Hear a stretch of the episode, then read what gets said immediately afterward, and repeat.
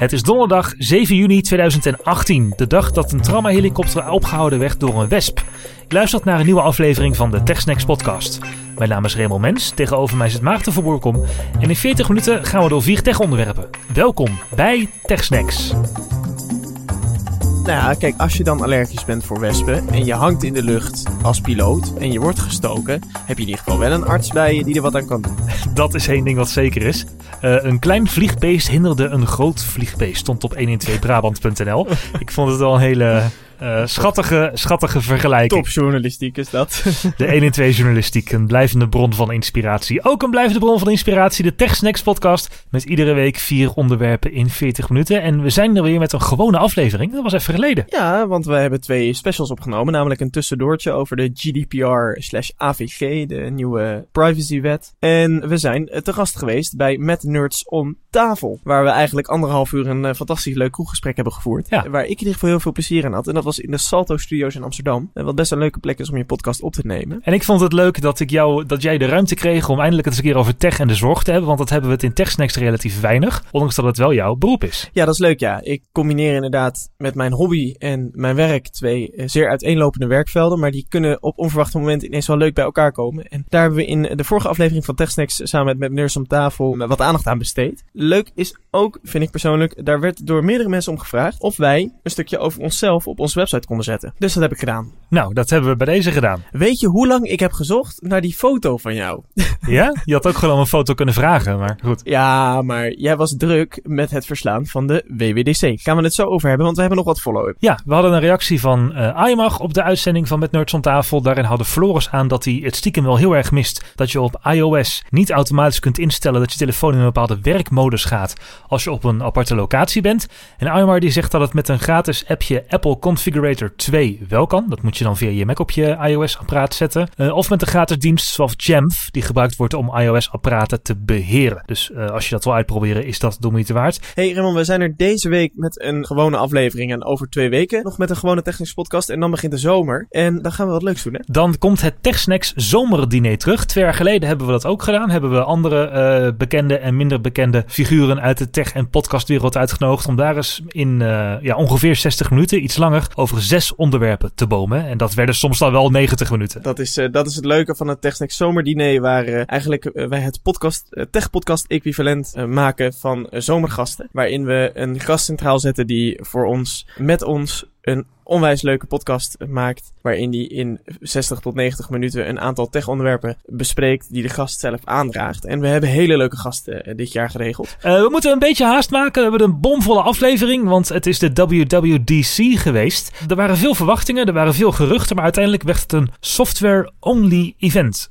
Geen hardware. Uh, wat vond jij ervan? Want je hebt de keynote gekeken, hè? Ik heb de keynote gekeken. Ik moet zeggen, een software-only event is niet heel raar bij de WWDC. Wat namelijk de Developers Conference van Apple is. Waar uh, traditiegetrouw de nieuwe uh, operating systems worden gelanceerd. Of aangekondigd eigenlijk. En de betas beschikbaar worden gesteld. De, de aankondigingen vind ik leuk. Ik vind het een inhaalslag. En ik vond de keynote bijna ongemakkelijk. Ongemakkelijk? Ja, ik heb bijna nog nooit... Eh, dit wordt altijd bij zo'n Apple keynote wordt altijd hysterisch geklapt en gejoeld en gejuicht. En nu ging die timing wel heel vaak heel beroerd. Dat ze dan iets aankondigden van, oh, we, a dark mode. En dat dan zo, hey, ja, zeiden ze dan. Klap maar. Dan ging er, zo super ongemakkelijke momenten. Dat vond ik echt, eigenlijk, maar goed, dat hoort er een beetje bij. Oké, ja, ik heb, ik heb op die, dat soort momenten eerlijk gezegd niet gelet. Want ik was vooral heel hard aan het live bloggen en uh, live tweeten. Maar uh, daardoor zit ik nu wel helemaal goed in de vernoemingen aan. Onder andere iOS 12. Ik vond het zelf trouwens een beetje, hè, eindelijk keynote. Zo van, Oh ja, dit stond al eeuwen op mijn wishlist. En oh ja, dit ook. En oh, dit hebben ze ook meteen gedaan. En oh, eindelijk, dit ook. Dus ja. Dat zei ik, hè. ik vind het ook een inhaalslag. En ik moet zeggen, we, we denken dat. Uh, dat hè, eindelijk. Uh, oh, dus het staat al op mijn wishlist. Omdat andere fabrikanten deze features al best een tijd hebben. Ja, je kunt niet zeggen dat ze radicaal nieuw zijn. Al is dat voor één ding uh, wel anders. Het begon met uh, speed, oftewel performance. En ik was heel benieuwd, dit was natuurlijk ook het gerucht dat Apple oudere toestellen weer aandacht zou geven omdat iOS 11 een vrij grote disaster was op oudere toestel. Werden ze ontzettend traag van. Ook als de accu in orde was, hadden we in de vorige special het met Nerds om tafel nog over. En ik was benieuwd hoe Apple nou ging zeggen van ja, we hebben eigenlijk gewoon bugs gefixt. Maar ze hebben het op snelheid gegooid. Want iOS 11 werkte op de iPhone 5S en de iPhone 6. En dat blijft iOS 12 doen. En uh, volgens Apple zitten er behoorlijk wat snelheidsverbeteringen in. Apps starten 40% sneller op. Het toetsenbord komt 50% sneller omhoog. Niets irritanter dan dat je wilt typen en dat het toetsenbord maar niet komt, weet je wel. Oh!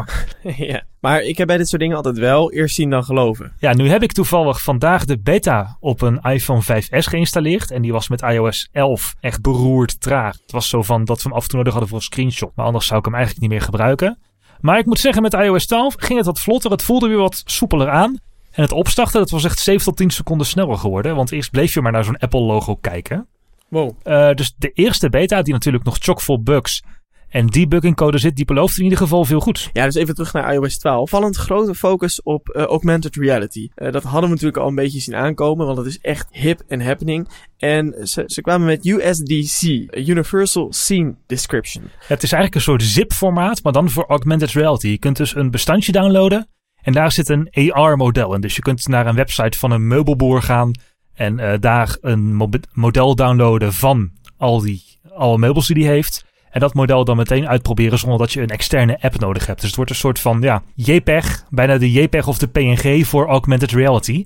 En dat formaat is door Apple uitgevonden, maar het wordt een open formaat. Onder andere Adobe heeft al toegezegd dat ze het breed gaan ondersteunen. Ja, volgens mij als een voorbeeld met een uh, winkel, een webshop waar je gitaren kon kopen. Die gitaar kon je customizen en dan kon je die gitaar ook meteen in augmented reality even op je tafel zetten. Um, maar dit is dus uh, wel uh, ARKit 2.0 wat ze hiermee hebben gelanceerd. Dit, dat is ook de officiële naam die het meekrijgt. Daar zitten dus een boel verbeteringen in op het gebied van augmented reality.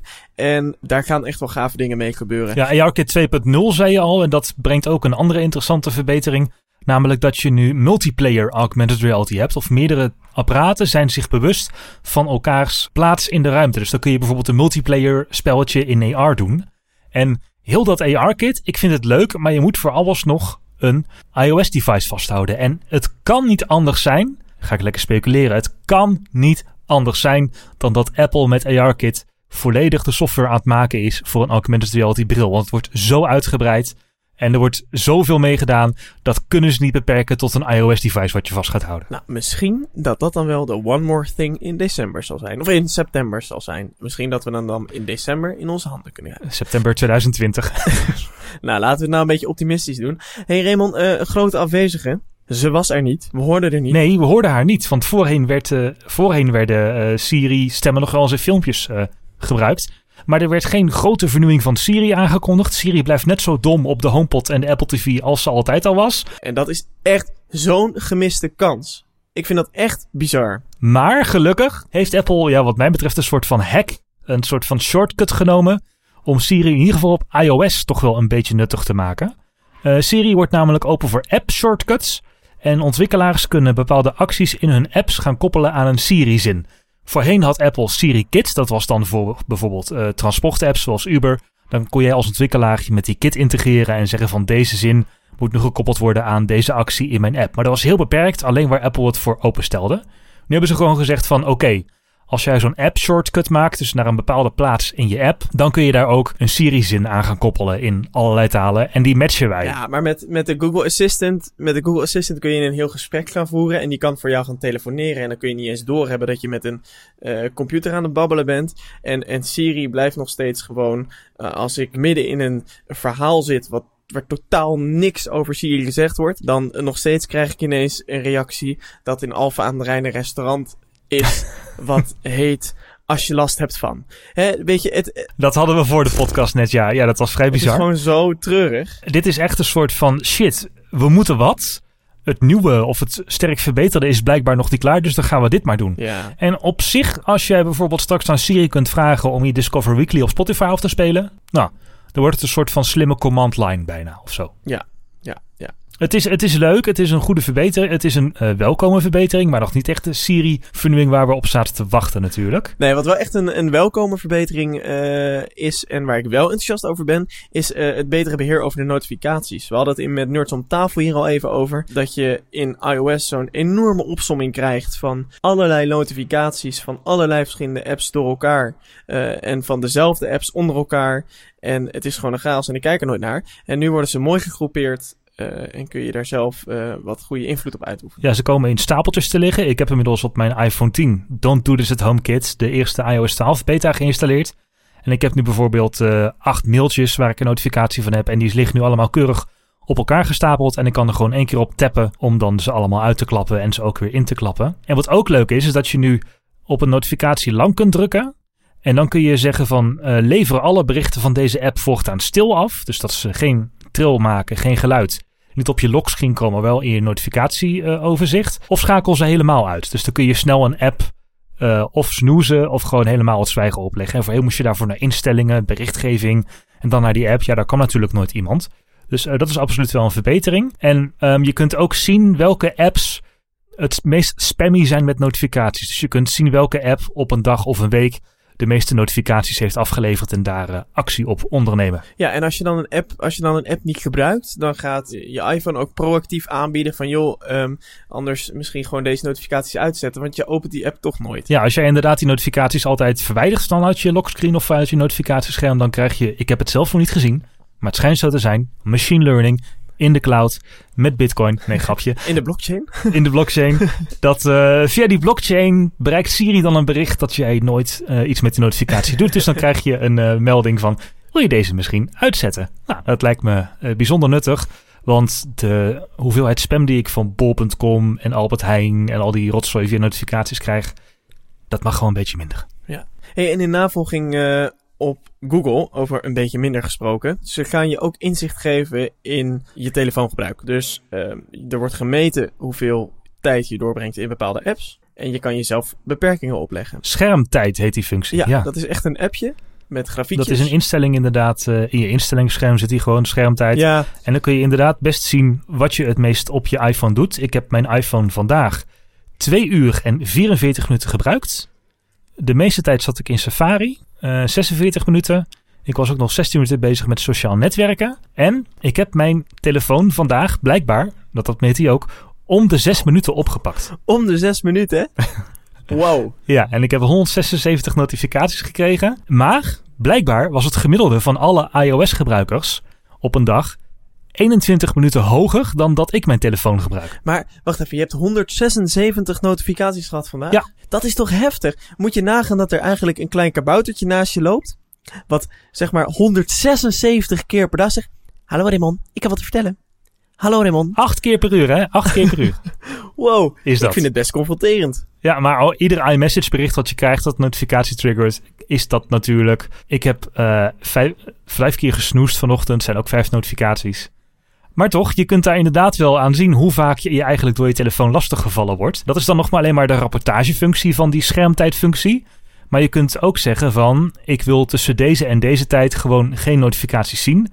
En dan ben ik ook uh, weg van het scherm. Dus bijvoorbeeld, dan kun je downtime configureren. Tussen bijvoorbeeld 10 uur s avonds en 7 uur s ochtends. En dan zijn alleen apps die jij whitelist en de telefoon-app beschikbaar. Dus dan kun je jezelf echt een soort van sabbatical opleggen op een dag. Nou ja, ze gaven daar wel een treffend voorbeeld bij. Dat als je s'nachts even naar de tijd kijkt op je telefoon of of je checkt dat je je wekker wel hebt gezet. Dat je dan niet ineens uh, vijf appjes leest en dat je denkt, oh, je moet ik toch even op reageren. En dat, dat, dat je weer gaat... Ja nadenken en dat je weer wakker wordt en daar gaat je goede nachtrust. Ja, standaard staat de telefoon-app en de berichten-app wel aan, maar je kunt ook zelf apps whitelisten als het toch een belangrijke app voor je is. En er is ook een functie die heet app-limieten. Dus dan kun je een limiet aan een app of aan een categorie hangen. Ja, en dan krijg je een melding, vijf minuten van tevoren, van joe, je hebt uh, nog vijf minuten over om Instagram te gebruiken. En dan heb je bedacht dat je dat genoeg vindt voor vandaag. En dan kun je jezelf wel uh, ja. wat extra tijd gunnen. Uh, maar je zal herinnerd blijven dat je wel al over je tijd heen zit. Mm -hmm. Alright, dus dat over iOS 12. met dat nieuwe OS op je iDevice heb je straks een sneller, snellere iPhone of een snellere iPad. Maar ehm, misschien kan dan nog wel het mobiele netwerk waar je gebruik van maakt, wat de mensen overlaten. Of hebben we dan al de opvolger van 4G te pakken. En dat brengt ons bij het volgende onderwerp van deze podcast. 5G, jawel. Ja, we hebben het al eerder over gehad hoe 5G gaat ontwikkelen en geïntroduceerd gaat worden bij de consument. Uh, dat is namelijk iets wat over de komende jaren, en dan heb ik het over uh, nu tot, uh, ja, ik denk wel 2025 zal dat worden ontwikkeld en geïntroduceerd. Want het is best wel een upgrade van 4G naar 5G. Hoe dat zich helemaal gaat uh, ontwikkelen de komende jaren hebben we al een keer besproken in aflevering 41 van de TechSnacks podcast. Dus luister die vooral terug. Dat kan via techsnacks.nl, Spotify, de podcast app. Overal waar je TechSnacks kan luisteren kun je die aflevering vinden. En um, ik zal dat nog even kort samenvatten. Eerst krijgen we namelijk de voorloper van 5G aangeboden. 4,9G, oftewel Gigabit LTE Advanced Pro. Ja, ik bedenk de afkortingen of de namen ook niet.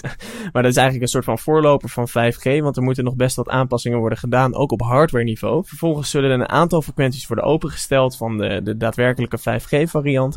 En uh, pas in 2019 is dan daadwerkelijk, uh, zijn alle frequenties af en uh, kunnen gebruikt worden. Maar dan moet nog de verdere implementatie en uitwerking ook in hardware worden gedaan. Maar er wordt wel steeds meer over bekend. Dat komt namelijk omdat in Korea uh, ze ontzettend hun best doen, omdat ze in 2020 daar een operationeel 5G-netwerk willen hebben rondom de Olympische Spelen. Uh, dat is best ambitieus. En ook in Nederland uh, zijn de telecomproviders er al wel mee aan het stoeien en al wel uh, wat testjes aan het doen. Er wordt in een aantal steden wordt er uitgebreid getest volgens mij KPN, Vodafone en T-Mobile. Ja, KPN is het meest uitgebreid bezig en T-Mobile eigenlijk het minst uitgebreid. Ja, ja want goed om te weten is dat 5G eigenlijk meer brengt dan alleen een nieuw mobiel netwerk. Maar het kan ook voor de Internet of Things en voor het thuisnetwerk, dus wat nu nog via de ADSL en de kabel gaat, en locatievoorzieningen kan het echt wel heel veel gaan betekenen. Want hoe komt dat precies, Ramon? Wat is nou de technische achtergrond van die 5G? Wat maakt nou het grote verschil met 4G? Voornamelijk de frequenties. Ons 4G-netwerk opereert eigenlijk op relatief lage frequenties. En hoe hoger de frequentie, hoe groter uh, de capaciteit is. De, de datastroom is die over zo'n frequentie gaat. Dus hoe meer data er verstuurd kan worden. Maar een hoge frequentie heeft ook minder bereik, want het komt minder goed om muren. Dus 5G wordt eigenlijk ja, tweeledig. De lage frequenties zullen vooral voor mobiel verkeer en uh, Internet of Things ingezet worden dan moet het wel snel zijn, maar niet ultrasnel. En de hogere frequenties kunnen bijvoorbeeld ingezet worden als vervanger voor kabel of ADSL. Maar dan heb je wel een richtantenne nodig of een klein kastje aan je muur wat naar buiten kijkt en wat point-to-point verbinding heeft. Um, ja. En dat is ook wel een veelbelovend iets en daar wordt ook mee getest momenteel. Ja, precies. Door die, uh, die verschillende uh, toepassingen. Uh, vooral KPN, die testen allemaal. die testen in vier steden, vier technieken met 5G. Uh, ze zijn bezig met Massive uh, MIMO. Zo moet ik het uitspreken. Volgens mij dat is het gericht sturen. Je noemde het al even met richtantennes van een, ja, hoe leg je dat uit? Van een, van een frequentie naar een toestel? Ja, Massive MIMO gaat dan over ietsjes anders dan echt harde richtantennes. Daarmee heeft inderdaad niet de ontvanger richtantennes, maar de zendmast heel veel richtantennes. En daarmee kan die uh, mobiele apparaten gerichter met een directere beam aan het signaal aansturen. En er gaat ook niet zoveel signaal verloren, omdat het een directe verbinding is in 360 graden om de mast heen. Met allemaal kleine individuele antennetjes. En dat is handig als er uh, heel veel mensen zijn. Uh, dus op hele drukke locaties. Uh, bijvoorbeeld Utrecht Centraal, daar kom je nu niet verder dan je Edge-verbinding. En als je mazzel hebt 3G, wat heel traag werkt. Ja. En als je dan met dit soort gericht sturen van frequenties en data daarmee. En het gericht houden, specifieke richten van een verbinding.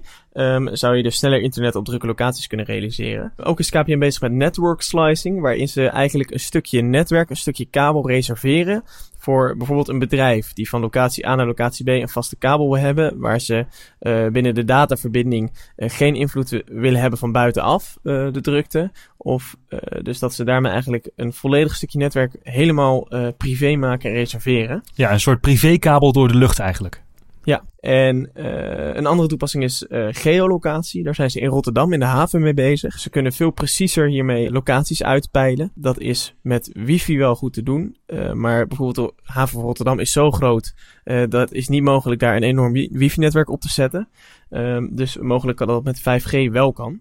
Ja, en KPN uh, doet ook de vierde uh, toepassing, V2X, waarin ze vrachtwagens laten babbelen met stoplichten, uh, zodat daarmee brandstof bespaard kan worden. En het idee van uitrollen van vrachtwagens op het moment dat het stoplicht op rood staat en de chauffeur dat nog niet gezien heeft, dat het gas er wel alvast af kan, Um, uh, en dat kan via uh, de 5G-verbinding dan geregeld worden en gecommuniceerd worden van het stoplicht naar de wagen toe. Allemaal gave toepassingen. En voordat we uh, ook nog even T-Mobile is moeite het waagt om te vermelden dat T-Mobile test in Amsterdam met Massive MIMO op één locatie. En Vodafone die zoekt het wat hoger op, die zoekt het in Groningen. En daar testen ze ook dat network slicing, dus ook de ja. verschillende stukjes privé-netwerk. En nog zoiets als edge computing, waarbij verschillende apparaten met elkaar via 5G een mesh-netwerk gaan vormen en lokaal data gaan uitwisselen. Dus zonder het eerst naar de cloud te sturen, ga je het gewoon intern tussen verschillende apparaten uitwisselen. En de apparaten die dichtbij staan, krijgen dan de data snel over een hoge frequentie. En de apparaten die ver weg staan, bijvoorbeeld sensoren ergens op een, uh, op een akker, Die krijgen het dan over een lage frequentie. Ga ook overigens even niet voorbij eh, aan eh, de naam van dat project in Groningen. Want daar hebben heel veel mensen op een eh, reclamekantoor echt enorme brainstorm. Crack marketing team, zou Apple zeggen. Oh, wauw. We hebben echt hele brainstorms gehouden. Lekker out of the box. Hè, goed denken, dat heet namelijk 5 Groningen. Prachtig. Ja, hey, maar er is wel een enorme kink in de kabel, Raymond. Ja, in Korea zijn ze namelijk eh, dus begonnen met het opzetten van dat netwerk. En daar kwamen ze even achter een dingetje dat op het moment dat je zeg maar heel veel mensen van eh, een verbinding wil voorzien, maar je verbinding zit op een veel hogere frequentie, waarmee de afstand tot de mast korter moet zijn om een snellere verbinding te houden, moet je dus ook meer masten hebben op je oppervlakte. Ja, En dat zijn niet een beetje meer masten, niet een beetje meer antennes, maar 4,5 keer meer antennes, namelijk 212 in plaats van 46 bij een conventioneel 4G-netwerk. dus in plaats van 46 antennes hebben ze voor hetzelfde gebied heel veel meer antennes nodig. Ja, 212 antennes. Oei. En toen eh schoot mij toch even beelden te binnen van enorme windmolenparken en antenneparken dan. of zie ik dat dan weer verkeerd? Nou ja, dat zal inderdaad wel als je die hoge frequenties wil gebruiken. En eh, het schijnt dat er nog een blaadje wat voorbij waait op zo'n enorme hoge frequentie, kan dan blijkbaar al eh, storing veroorzaken, omdat die frequentie zo hoog is en het signaal zo dun. Oh, maar wacht even. Blaadjes die storing veroorzaken, daar hebben we in Nederland heel veel ervaring mee. Dan kunnen we gewoon even de NS bellen. Eh, ja, nee, maar dit is dus serieus wel een concreet probleem. En niet iedere. Hè, in Korea hebben ze misschien een groot land. Maar niet in, in Nederland kunnen we niet even op 4,5 keer meer gebouwen en daken even eh, antennes gaan zetten. Maar ik las dit, Raymond, en toen dacht ik, ehm, hoe dan? Ik bedoel, je kan dit toch enigszins bedenken op het moment dat je dit uittekent? Ja, lijkt mij ook. Alleen de, ja, de praktijk is altijd weer net iets anders dan de theorie. En misschien Iets weer barstiger dan... eh, valt het wel heel erg tegen. In, Ja. eh, ik weet niet hoeveel providers ze in Korea hebben. Maar ik denk dat dit wel nodig gaat zijn dat providers hierdoor wel opstelpunten met elkaar moeten gaan delen. Want nu hebben heel veel providers nog een eigen mast. En op daken van gebouwen eigen opstelpunten. Maar ik denk dat ze er hierdoor echt niet gaan ontkomen. Om samen te werken voor Ja. opstelpunten. En eh, er is in Nederland nog een kinkje in de kabel. Hè? Dat klopt, ja. De frequenties voor 5G, die eh, moeten nog geveld worden, maar dat gaat niet heel soepel. Die veiling, eh, dat is vandaag, dat is onlangs bekendgemaakt eh, door het ministerie van Economische Zaken. Ze zouden aanvankelijk volgend jaar geveld gaan worden. Dan kan iedere provider eh, bieden op frequentiepakketten voor 5G met onder andere die lage en hoge frequenties. Maar dat wordt nu uitgesteld. Eh, Mona Keizer, staatssecretaris van EZ, noemde het plan te ambitieus. Het ministerie is nog niet klaar voor de veiling en dat komt omdat Tele2 door T-Mobile is overgenomen. En daardoor hebben we ineens een soort van nieuwe werkelijkheid. Die er niet was toen die veiling werd uitgedacht. Want toen was het nog uitgegaan van vier providers. Maar nu is Tele2 van T-Mobile. zijn er ineens nog maar drie providers. En daar moet wel ehm, nog wat ja, concurrentieafstemming over komen. En eh, daar moet ook de Europese Commissie nog een plasje over doen. En pas als die klaar is met het beoordelen van die overname. dan kunnen we in Nederland aan de frequentieveiling gaan beginnen. Dus het kan zomaar 2020 worden voordat die eh, frequenties eh, beschikbaar zijn voor de providers. En dan moeten ze alles nog gaan regelen. Ja, dus het is echt nog wat toekomstmuziek. Maar is het dan ook echt te mooi om waar te zijn? Ik denk het niet. Ik denk dat hier wel een praktische mouw aan te, aan te passen valt. En je moet niet vergeten dat we ook met 5G de 5 gigahertz band openstellen voor eh, mobiel internet. Die is niet heel hoog. En ook de 3,5 gigahertz band die nog een stukje lager is. Eh, dus misschien worden de snelheden iets, mooi, iets minder mooi dan gedacht. Dus toch niet voor iedereen 10 gigabit door de lucht. Hé, wat jammer nou. We hadden het ook weer voor nodig. Eh, maar ik denk dat er wel een mouw aan te passen valt. Eh, laatste probleempje in Nederland. Want we hebben nog een probleem. we zijn het land van problemen. Ja. Heb je wel eens gehoord van het satellietstation in Buren, Friesland? Nee, toevallig niet. Nou, daar staat een heel groot militair satellietstation. Is dat zo? Wat, ja, wat dient voor het afluisteren van satellietverkeer. Ah, oké. Dus daar, eh, daar wordt satellietverkeer afgeluisterd. en het toeval wil dat dat ook op 3,5 gigahertz werkt. Oh, fantastisch. Net als 5G. Ja. Dus er loopt nu een soort van zone over Nederland. Boven Zwolle, zeg maar. Ah, ah, geen 5G op 3,5 gigahertz. En eh, dat zit die veiling ook nog wel in de weg. Dus eh, Hmm. dat was betreft de update op 5G. It's not gonna happen soon. Althans, Nee. hier niet. Eer dat we zeg maar midden in de woestijn snel internet hebben, zijn we nog wel even een aantal jaartjes. eh, Nou, als dit Zoet. een beetje de democratische rompslomp blijft, dan heb ik er inderdaad eh, weinig hoop in. Want dan kom je wel eens in de woestijn? Eh, nee. zou je wel eens naar de woestijn willen? Ik heb namelijk hele mooie plaatjes gezien van een bepaalde woestijn uh, tijdens de WWDC. Ah, daar ging het bruggetje heen. Ik denk al, waar wil die heen? Maar toen keek ik in het script en toen bleek het bruggetje te kloppen. Uh, ja, de WWDC Mojave. Ja, uh, Mojave, moet je eigenlijk zeggen. Oh ja, Mojave. Uh, het is... Uh, macOS 10.14 noem ik het ja. maar. ja, het is... Uh, ja, noem maar, macOS X 10.14. Maar dat doen we niet meer, hè, macOS X, gelukkig. Nee. Wat me trouwens opviel, ze hebben ook het hele... Ja, heel lullig detail. Maar in de titel, slideshow, in de keynote... daar hebben ze het hele dunnere font hebben ze eruit gesloopt. Oh. Was dat al opgevallen? Nee. Ja, viel me op. En, uh, maar Mojave Desert, daar zijn we in beland uh, met Mac OS 10. Uh, al een tijdje gaan we plaatsen in, in Californië af. En de bergen waren op, blijkbaar. En, en na, na vier bergen hebben we het wel gezien. De nieuwe Mac operating system brengt wel wat gave dingen. Een dark mode, dat is eigenlijk het paradepaardje van deze update. Een mooie donkere interface die zeker voor de creatieve geesten onder onze mensen die veel s'avonds aan het typen zijn, zorgt voor meer rust en een hoger contrast op de Mac. Ja, kon niet achterblijven, want heel veel van die pro-apps zoals Final Cut Pro en uh, Adobe Premiere en Adobe Audition hadden al een donkere interface. Als je dan weer terug naar OS 10 ja. switchte, dan was het ineens, ah, mijn ogen. Ja, en het, is, uh, het ziet er gewoon sleek uit, het ziet er gaaf uit. Ja, en hij was gelekt, hè, deze interface. Ook weer door een foutje van Apple zelf. Oké. Okay. Oh, um, er, was, er was al een videootje geüpload naar een bepaalde API die door de Mac App Store gebruikt kan worden, want die wordt ook vernieuwd. En dat was een video van de Xcode app. En Xcode is op versie 10 ge uh, gekomen.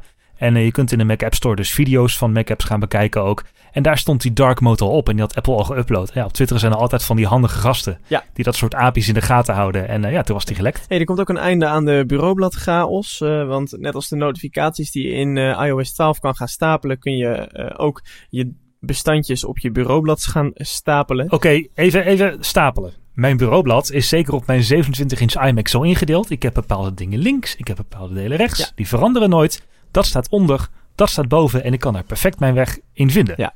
Beter gaat macOS daarvan afblijven. ik weet niet of je het aan of uit kan zetten eigenlijk. Maar uh, ze gaan stacks bouwen. Dat is een beetje het idee. En uh, daar krijg je dus alle afbeeldingen op één stapeltje. En al je pages documenten op één stapeltje. Maar ik denk dat je daar ook wel, uh, dat je dat ook kan bypassen. Maar heel veel Mac gebruikers die hebben een soort van totale chaos op hun bureaublad. Uh, wat in de loop der maanden gewoon vol, dus, ja, uh, vol raakt met allerlei onzinnige downloads en documentjes.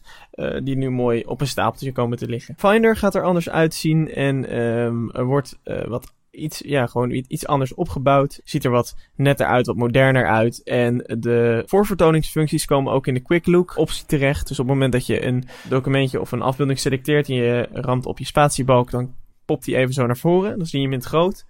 Uh, daar kun je nu ook direct markup gaan toepassen. Wat wel handig is. Dat is op zich wel handig, ja.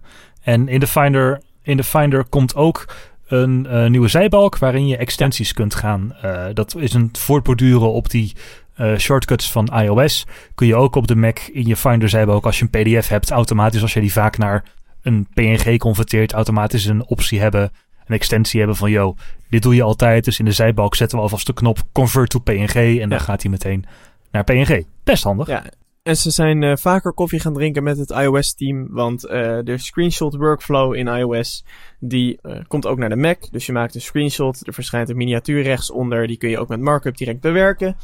vet handig. De continuïteit is uitgebreid naar de camera van de iPhone, dat op het moment dat je een fotootje wilt toevoegen van je uitzicht, wat je voor je ziet, en dat wil je in je Pages document zetten, dan kun je direct je camera app starten op je iPhone, de foto maken en dat verschijnt in je Pages document ziet er wel hip uit. En documenten scannen. Dus als ik een document heb, hoef ik niet meer naar mijn scanner te lopen, maar maak ik gewoon met mijn iPhone een foto. Mijn Mac trekt die recht en staat meteen in mijn documenten of uh, waar dan ook. Dat is op zich wel handig. Ja, wat... Het is wel grappig dat dit ooit op de Apple Watch is begonnen, want je kon met de Apple Watch al je iPhone-camera bedienen. En nu hebben ze zich bedacht van, oh, kunnen we het ook naar de Mac brengen. Ja, met de functie dat ook direct die foto op de juiste locatie in het document geplakt ja, wordt. Dat is. Uh, een wat omvangrijkere nieuwe feature in uh, deze versie van uh, het Mac operating system is dat de internet tracking verder aan banden wordt gelegd. Het wordt ook in iOS gedaan. Er komt nog een toestemmingsvraag op het moment dat je gaat rondsurfen. Naast alle cookie-meldingen die je al moet beantwoorden, krijg je nu ook nog een vraagje van Apple of je de tracking like pixel knopjes reactieformuliertjes wel zo leuk vind. Dus namelijk de Facebook pixels op een webpagina waar Arjan Lubach zich boos over heeft gemaakt. De like-knopjes die je tracken zonder dat je dat weet. En de reactieformulieren van bepaalde sociale netwerken die uh, op websites zijn geïmplementeerd. Die allemaal bijhouden wat jij op die pagina doet zonder dat je daar expliciet toestemming voor gegeven heeft. Apple die gaat dat aan banden leggen en uh, je krijgt een Safari een pop-up of je dat al dan niet wilt toestaan. Vond ik gek, die pop-up zou gewoon zeggen, staat standaard niet toe. En als mensen het missen, kunnen ze het aanzetten. Ja, maar ik denk dat ze dan echt heel, heel, heel veel ruzie hadden gehad met de rest van de industrie. Met Facebook. Nou, dit is al best wel een hele dikke middelvinger naar uh, datacollectiepartijen zoals C-Sense en Facebook. Hè? Dus ik denk dat ze, als ze het echt gewoon uh, opt-in hadden gedaan, dan hadden ze echt heel veel ruzie gehad met de markt. Dat kunnen ze niet verkopen. Het is wel duidelijk dat, dat Apple helemaal niets ziet in advertenties op het web of gerichte advertenties en tracking cookies. Want vorig jaar hadden ze natuurlijk al uh, cookie fragmentatie. Ja. Zodat je niet meer door cookies gevolgd kan worden. En nu hebben ze ook gewoon, die, zeggen ze tegen die tracking pixels. Ja, jammer dan, wij zijn Apple. Wij geloven niet in advertenties. En oh, klaar. Raymond, Raymond, ik ga hier toch even, ik ga hier toch even remmen als Apple fanboy. Want ik vind dat een hele sympathieke gedachte dat Apple dat, uh, dat daar niks mee heeft.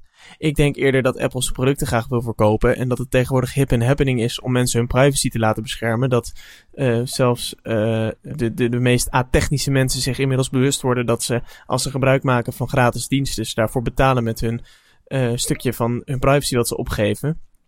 dat is natuurlijk een fantastische. Ja, maar dat is natuurlijk een fantastische markt. Dat is natuurlijk een fantastische markt om in te spelen. dus ik denk dat daar zeker nog een, een, een commercieel drijfveer achter zit dat legt Apple geen windeieren, de privacy company zijn. Zeker niet. Nee, daarom. Hey, uh, het is nu voor developers beschikbaar en in september voor iedereen. Dat wil zeggen, op het moment dat je een van de volgende devices hebt. Ik ga even snel het lijstje langs, namelijk een MacBook van begin 2015 of nieuwer. Een Air van medio 2012 of nieuwer. Een Pro van medio 2012 of nieuwer. Een Mac Mini van eind 2012. Gebruiken mensen die dingen nog, Mac Minis? Ja, ze staan hier her en der nog wel. Ze worden nog steeds verkocht, hè. Dus uh, ja, hij wordt ja, ondersteund. Een iMac van eind 2012 of nieuwer. Een uh, iMac Pro van 2017 of nieuwer. En een Mac Pro van eind 2013, medio 2010 en medio 2012. Als er een metal compatible grafische kaart in zit. En daar komt ook meteen de aap uit de mouw. Waarom zoveel oude Macs nou niet uh, ondersteund worden. Want ze gaan volledig over naar metal voor alle graphics. En die Macs die je net opnoemde, die hebben allemaal een moderne grafische chip waar uh, metal in verwerkt kan worden. Er is nog veel meer aangekondigd tijdens WWDC. Daar komen we in de volgende aflevering op terug. Nu gaan we naar een stukje ophef. Um, het rommelt namelijk bij WhatsApp en Facebook. Heel veel mensen weten het niet, maar WhatsApp is eigendom van Facebook. En dat werd uh, in 2014 door Mark Zuckerberg zelf gekocht voor 22 miljard dollar. En WhatsApp is uh, opgericht door twee Europeanen, Jan Kaum en Brian Acton. En die gingen beide mee naar Facebook. Want ja, de founders van een app die gaan meestal mee bij een opname. En zij zijn, net als Apple, echte privacy uh, voorvechters. Dus geen advertenties, geen dataverkoop, geen tracking, geen games, geen knoppen, geen likes, geen bullshit. Gewoon een goede chat app. En um, daar ging Facebook in mee. Zij zouden, uh, zij zouden autonoom kunnen opereren. Er zouden geen advertenties geplaatst worden. Er zal onderzoek worden gedaan naar andere methodes om inkomsten te werven. WhatsApp kost toen 99 cent. Dat is later afgeschaft, toen is het gratis geworden. Um, en je verwacht het niet bij een bedrijf als Facebook. Maar toch is het niet helemaal goed gegaan. Nou. Want die Brian Acton, ja, Niemand die dat zag aankomen, zeg. Shit has hit the fan, want uh, Brian Acton had uh, vorig jaar Facebook verlaten. En hij liet daarmee flink wat geld op tafel liggen. Want het werkt met een constructie bij overnames. Als je een bepaald aantal jaar blijft, dan krijg je alle aandelen die je ook gekregen hebt bij de overname. Die kun je dan verzilveren. En uh, als je eerder weggaat, dan krijg je die aandelen niet. En hij heeft gezegd, ja, die aandelen hoef ik niet. Ik ga hier weg. en hij had ook in maart ergens getweet toen de hele schandaal rondom Cambridge Analytica uh, bezig was. Het is tijd om Facebook te verwijderen. Nou, toen is de bom bij Facebook gebarsten. Want toen werd ook Jan Kalm op het matje geroepen. De oprichter die nog wel over was. En uh, die heeft in mei aangekondigd ook te vertrekken. Um, en dat is dus niet zo best voor de mensen die gericht zijn of die hun privacy wel uh, waarderen. En de Wall Street Journal is met een verhaal gekomen waarin ze eigenlijk beschrijven hoe het nou eigenlijk al een tijdje rommelde en hoe vervelend en messy die split-up eigenlijk is gegaan. Ja, weer een ding van je verwacht het niet met Facebook, maar het is toch echt zo. Want weet je nog dat je ooit moest betalen voor WhatsApp? Ja, dat klopt. Een eurotje per jaar of zo? Ja, klopt. 99 cent. Uh, alleen voor westerse landen. In India was het bijvoorbeeld gratis. Maar daardoor, daardoor was WhatsApp toch wel winstgevend. Maar dat werd in 2016 afgeschaft. Omdat uh, de groei van het aantal gebruikers moest gemaximaliseerd worden. En die prijs zal mensen tegenhouden. Als ik er even aan toe mag voegen, wat goed is om op te merken, is dat WhatsApp is bij ons uh, in Nederland en uh, in West-Europa is dat heel erg groot. Kun je eigenlijk geen mensen vinden zonder WhatsApp. Maar in uh, bijvoorbeeld Azië uh, is het eigenlijk helemaal niet zo'n mainstream app. Hè? Nee, klopt. En zeker in ontwikkelingslanden ook nog niet. Waar mensen hun eerste smartphone krijgen. Maar dan wilden ze dus door het schrappen van die fee, dus die 99 cent per jaar, wilden ze daar verandering in krijgen. Maar ja, toen waren er helemaal geen inkomsten meer. WhatsApp was best een dure aankoop voor Facebook. Dus de founders die moesten een businessmodel gaan bedenken. En zij kwamen met zakelijk chatten. Want heel veel gebruikers gebruiken de WhatsApp als klantenservice. En als je dan met een bedrijf contact zou hebben via WhatsApp, zou dat je bedrijf je daarna nog een aanbieding kunnen sturen of nog een extra bericht. En dat heette dan re-engage messaging. Daar moesten bedrijven dan voor gaan betalen. Maar de, de operating officer van Facebook, Sheryl Sandberg, die zag dat niet zo zitten. Want het bracht lang niet zoveel op als advertenties. En ze wilden toch maar wel return on investment. En uh, daardoor kwam uh, het bericht dat Facebook die datadeling wil gaan doen, die zo onder, uh, onder druk staat van de EU onder andere. Zodat data van van metadata van WhatsApp-gebruikers binnen Facebook gebruikt wordt. Nou, dat schuurde allemaal een beetje tegen elkaar aan. Dat werd moeilijk. En toen trok WhatsApp ook nog in bij Facebook. Waren er allerlei cultuurverschillen. Bij WhatsApp moest het stil zijn op de werkvloer. En bij Facebook was iedereen in een soort van Disneyland. Met allemaal gekke shit en dingen. Dus ja, dat was een uh, clash van je welste. Jan Kaum heeft het bedrijf verlaten toen Facebook de druk op bleef voeren om wat uh, advertenties te gaan verkopen volgens de Wall Street Journal. Want bij Instagram werkte het wel, zou Mark Zuckerberg hebben gezegd. En dat gaat ook goed. En um, ik vertelde al over die clausule hè, in dat contract. Ja. Als jij tot een x aantal jaar na de overname blijft, krijg je al je aandelen. Maar die oprichters van WhatsApp die waren slim, want die hebben er een extra clausule in laten zetten. Op het moment dat Facebook zich zou gaan bemoeien met het implementeren van advertenties in WhatsApp, zouden zij meteen al hun aandelen kunnen cashen en weg kunnen gaan. Oh, werkelijk? Ja, dat hebben ze dus in laten implementeren. Dus ergens zagen ze het al dus aankomen. Dus niemand zag dit aankomen, behalve zij. Ja, maar ze hebben er nu voor gekozen omdat Facebook moeilijk ging doen om te zeggen... ja, hou dat geld maar of zo, die 1,3 miljard samen. We zitten er niet op te wachten, we willen gewoon weg.